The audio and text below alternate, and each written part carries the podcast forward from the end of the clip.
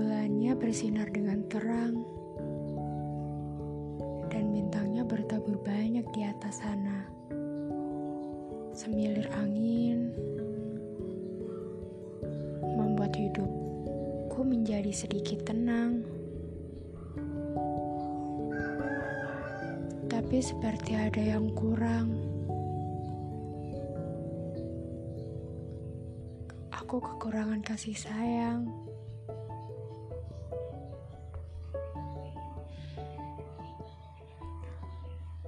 Sebenarnya gak ada yang bisa aku harapin dari hidup aku saat ini. Di usiaku yang menginjak usia 17 tahun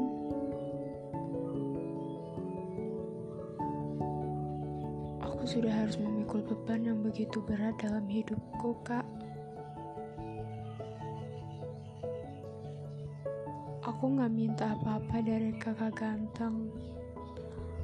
Aku cuma mau kakak ganteng bahagia terus ya.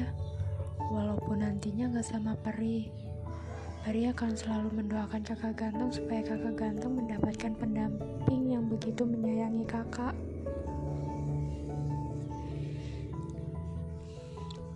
Alasan kenapa Peri sekarang masih bisa bernafas dan berdiri tegak di sini adalah anak yang ada di dalam kandungan peri.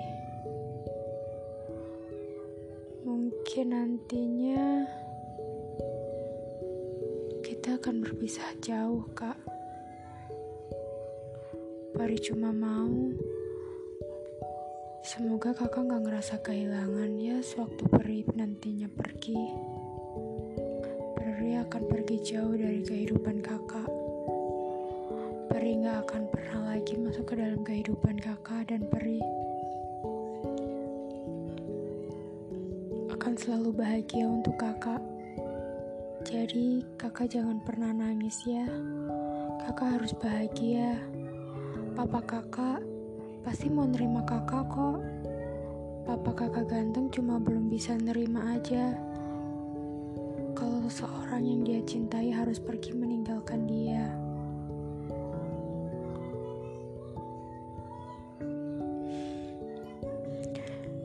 Hidup Peri sekarang sudah hancur.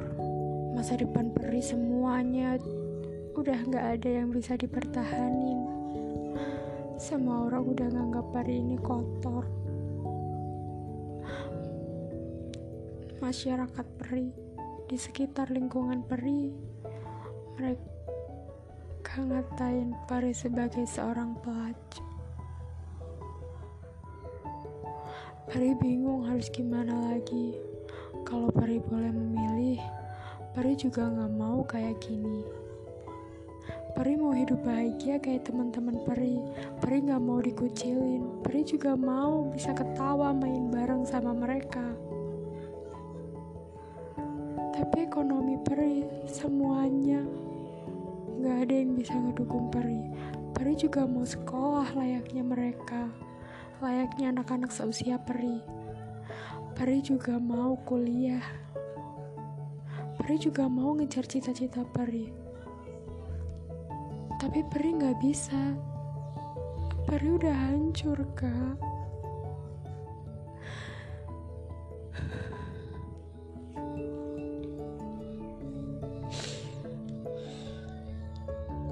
Yang Peri mau Semoga anak peri nanti ketika lahir dia bisa hidup bahagia.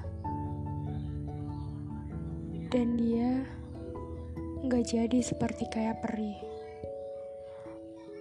Peri mau dia punya keluarga yang lengkap, hidup bahagia, bisa menempuh pendidikan, dan juga mengejar cita-citanya. Cukup peri yang ngerasain sakitnya gimana diajak orang. Cukup peri yang mereka katai anak haram. Sebenarnya nggak ada namanya anak haram. Yang namanya anak itu anugerah dari Tuhan. Kalau mereka ngatain anak itu anak haram, sama aja mereka gak terima dengan apa yang udah Tuhan beri kepada mereka. Yang salah itu adalah orang yang udah menghancurkan kehidupan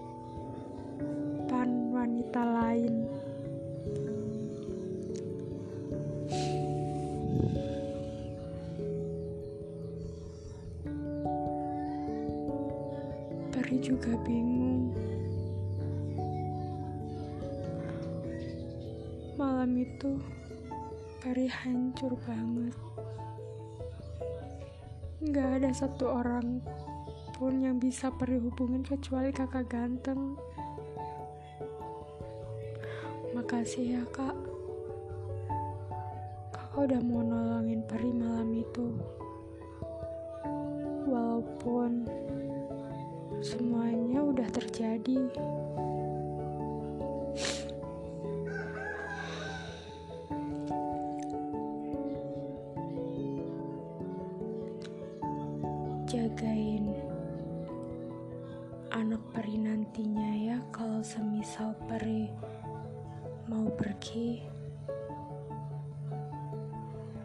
Kakak ganteng gak boleh nangis peri sayang sama kakak peri juga mau hidup bahagia semoga anak yang ada di dalam kandungan peri ini nantinya menjadi anak yang kuat. Malam itu, perasaan peri begitu hancur. Layaknya gelas yang sudah jatuh dan terpecah menjadi beberapa bagian. Bagian terkecil itulah yang orang-orang tidak pernah lihat seberapa hancur seorang Pariwisma Rica. Jika saja malam itu tidak terjadi, maka kehidupannya tidak akan seperti ini.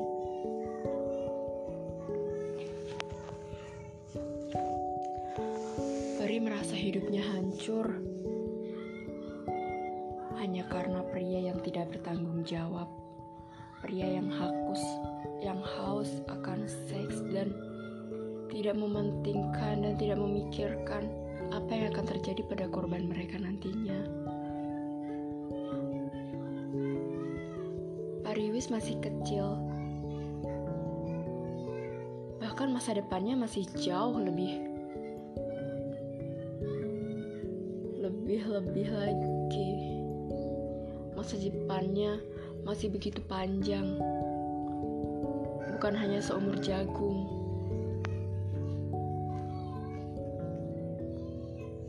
Impiannya begitu banyak.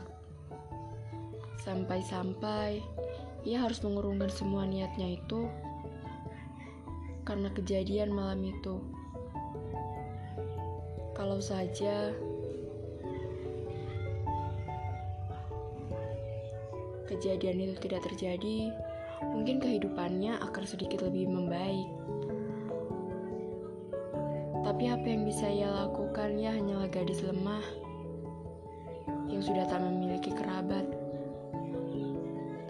Semenjak kejadian malam itu, pihak panti asuhan tidak mau menerima dia. Bahkan secara terang-terangan,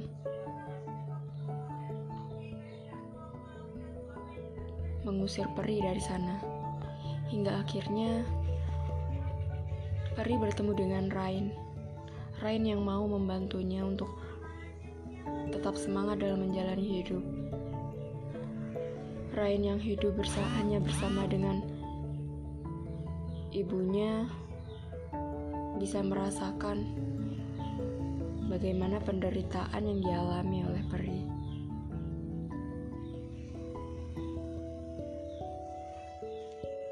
Selama hidup dengan Rain, Peri tidak segan untuk membantu melakukan pekerjaan rumah ataupun membantu pekerjaan yang senantiasa dilakukan oleh Ibu Rain. Pekerjaan Ibu Rain yang sebagai pemilik usaha catering kecil-kecilan untuk menghidupi kehidupan mereka. Peri tidak enak hati sampai ia menawarkan bantuan untuk membantu mereka sebagai tanda terima kasih karena sudah mau membantu dia untuk bisa mendapatkan tempat tinggal. Terlebih di dalam kondisinya yang saat ini sedang hamil lima bulan. Kedatangan peri disambut mereka dengan begitu antusias. Mereka tahu apa yang dirasakan peri gadis yang usianya hampir menginjak 17 tahun sudah harus mendapatkan musibah seperti ini. gadis yang seharusnya masih bisa menikmati dunia luar, bermain, menempuh pendidikan, kini hanya bisa berdiam diri di rumah, meratapi nasib, dan mengerjakan pekerjaan rumah.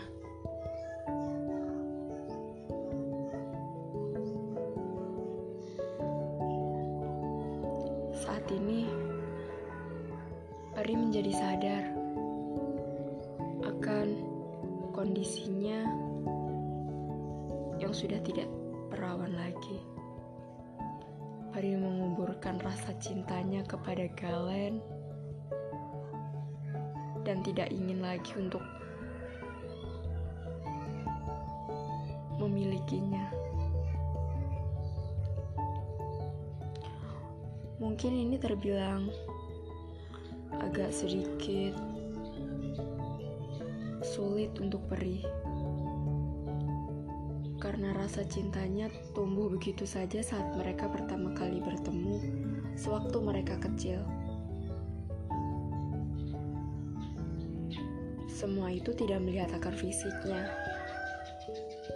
tetapi akan perasaan sama-sama merasakan sakit di dalam hati mereka.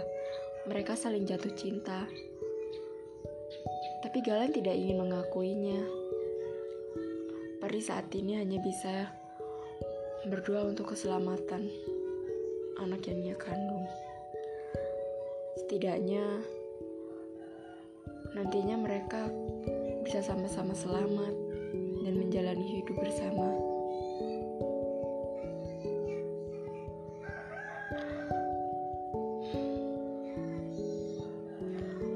beberapa hal yang ditakutkan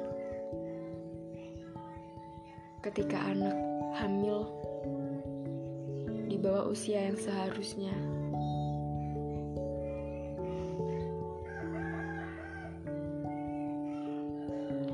Kemungkinan terberatnya adalah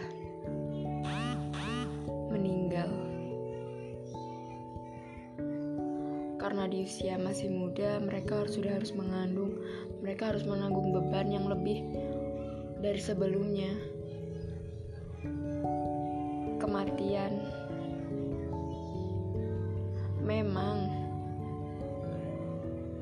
Semua makhluk yang ada di dunia ini akan mengalami yang namanya kematian. Dan Peri juga ingin menikah suatu hari nanti. Tapi siapa yang ingin menikahinya? Masih adakah pria yang mau menikah dengan dirinya yang sudah tidak perawan? Peri bingung akan seperti apa kelanjutan hidupnya ke depan. Di lain tempat, kalian sedang berkumpul dengan Gideon dan juga Gaita. Seperti biasa, mereka suka kali berkumpul. Tetapi yang membedakan saat ini adalah waktu berkumpul mereka yang tidak seperti dahulu setiap hari. Mereka sudah memiliki kesibukannya sendiri dengan sudah berkuliah dengan jurusan yang mereka minati.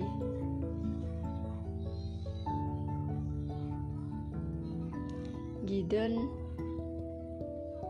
dia memilih untuk mengambil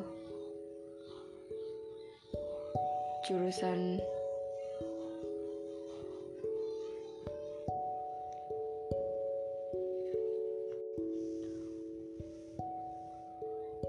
internasional dan Gaita yang, yang mengambil jurusan kedokteran seperti pesan alfa.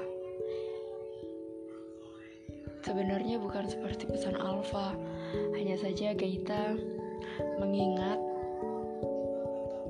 apa yang dulu sangat ia impikan, tetapi ia urungkan. Ya, karena masa lalu yang begitu membuat hatinya merasa tersakiti dan kini malah merasa kehilangan. Galen mengambil jurusan bisnis. Meskipun jurusan itu tidak terlalu ia minati, ia akan berusaha untuk menunjukkan yang terbaik di depan papanya. Ia ingin menunjukkan kalau ia bisa menjadi sesuatu yang membanggakan dengan caranya sendiri. Karena setiap kesuksesan orang itu berbeda-beda. Mereka memiliki jalan, takdir, dan juga cara untuk terus berkembang sesuai dengan hidup mereka sendiri-sendiri. Kita tidak bisa mematokkan batasan atau cara sukses kita harus melewati jalur ini karena setiap orang memiliki passion, memiliki bakat serta minat yang berbeda-beda.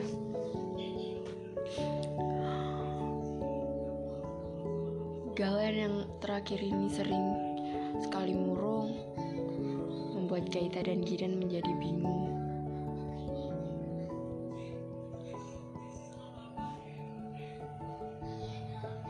Lalu, Galen bercerita tentang sosok cewek yang selalu ia ceritakan kepada mereka dulu. Ya, sosok itu adalah Paris Marica atau yang biasa atau sering sekali dia panggil dengan kerikil cerewet karena sosok peri tidak pernah yang namanya berhenti berbicara. Ia akan selalu mengatakan hal-hal random dan itu membuat Galen sulit untuk melupakan dia. Hal-hal terkecil apa pun dari peri, Galen menyukainya.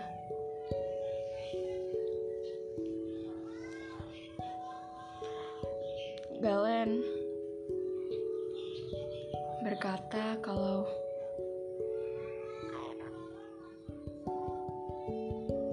dia nggak mau kalau nantinya membuat peri semakin sakit dengan berada, selalu berada di sisinya.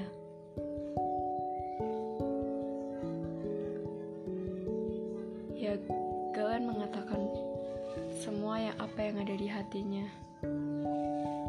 Dia mengatakan,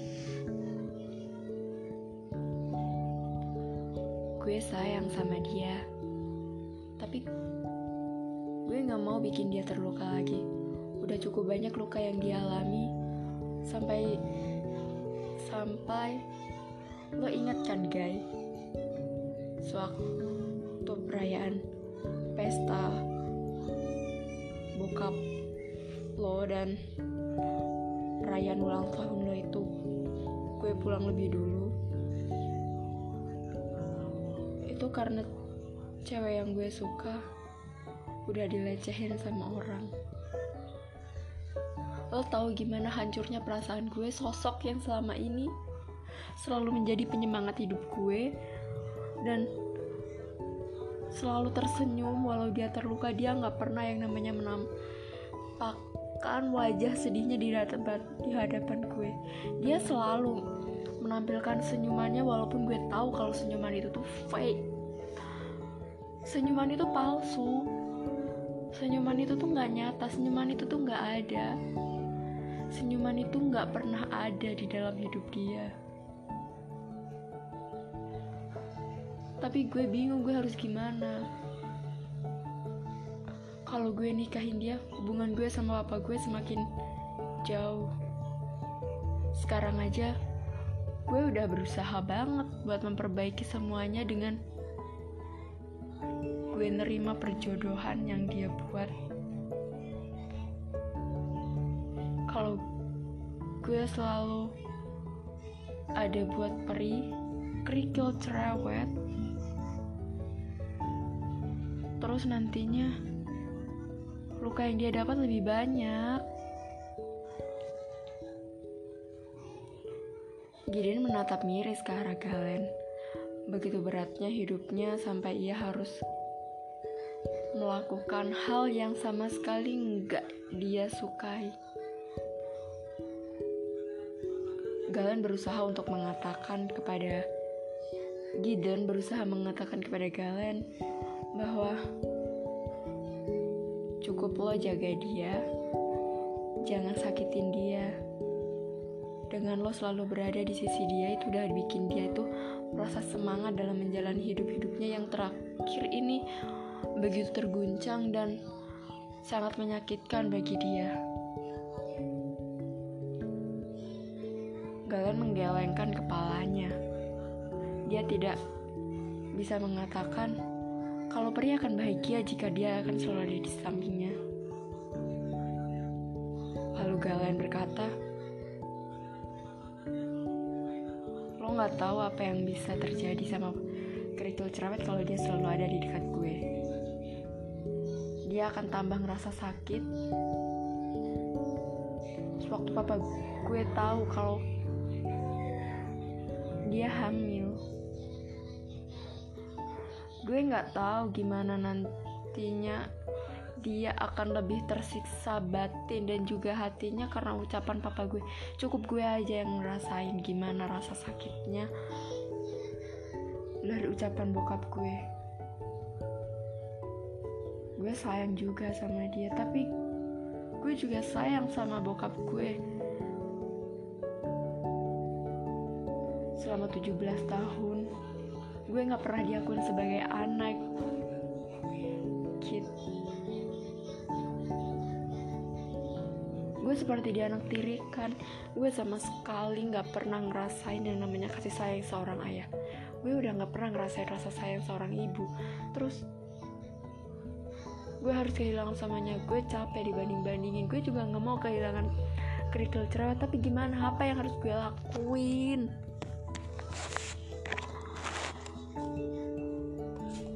Ya, mereka berdua gak ada yang bisa dikatakan lagi dan bingung harus seperti apa.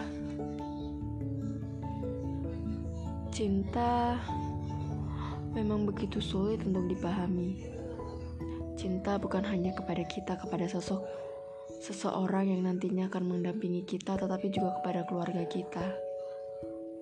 Tapi bagaimana jadinya kalau cinta itu malah menghancurkan hidup kita. Itu yang gal yang Galen takutkan. Di saat ia mencintai seseorang, ia takut orang itu akan terluka. Sama halnya ia kepada peri. Dia takut nantinya peri akan semakin terseluka. Lalu, Galen mengambil ponselnya dan mengirim pesan kepada peri yang berisi, "Maaf karena gue udah bikin lo ngerasa sakit hati karena udah gue tolak, tapi bukan maksud gue buat nolak lu tanpa alasan. Gue udah dijodohin sama bokap gue. Dan gue juga bingung harus milih siapa. Gue juga merindukan sosok yang selama ini selalu membenci gue dan sekarang dia udah berusaha buat mau nerima gue. Tapi gue juga bingung harus gimana sama lo. Setelah mengirimkan itu, kalian kembali duduk termenung bersama Giden dan juga Gaita. Ketiganya tidak bisa mengeluarkan komentar apa pun. Hanya diam, meresapi, merenungi, dan membayangkan apa yang kemungkinan yang akan terjadi ke depannya. Kalian hanya berharap semoga lo selalu bahagia.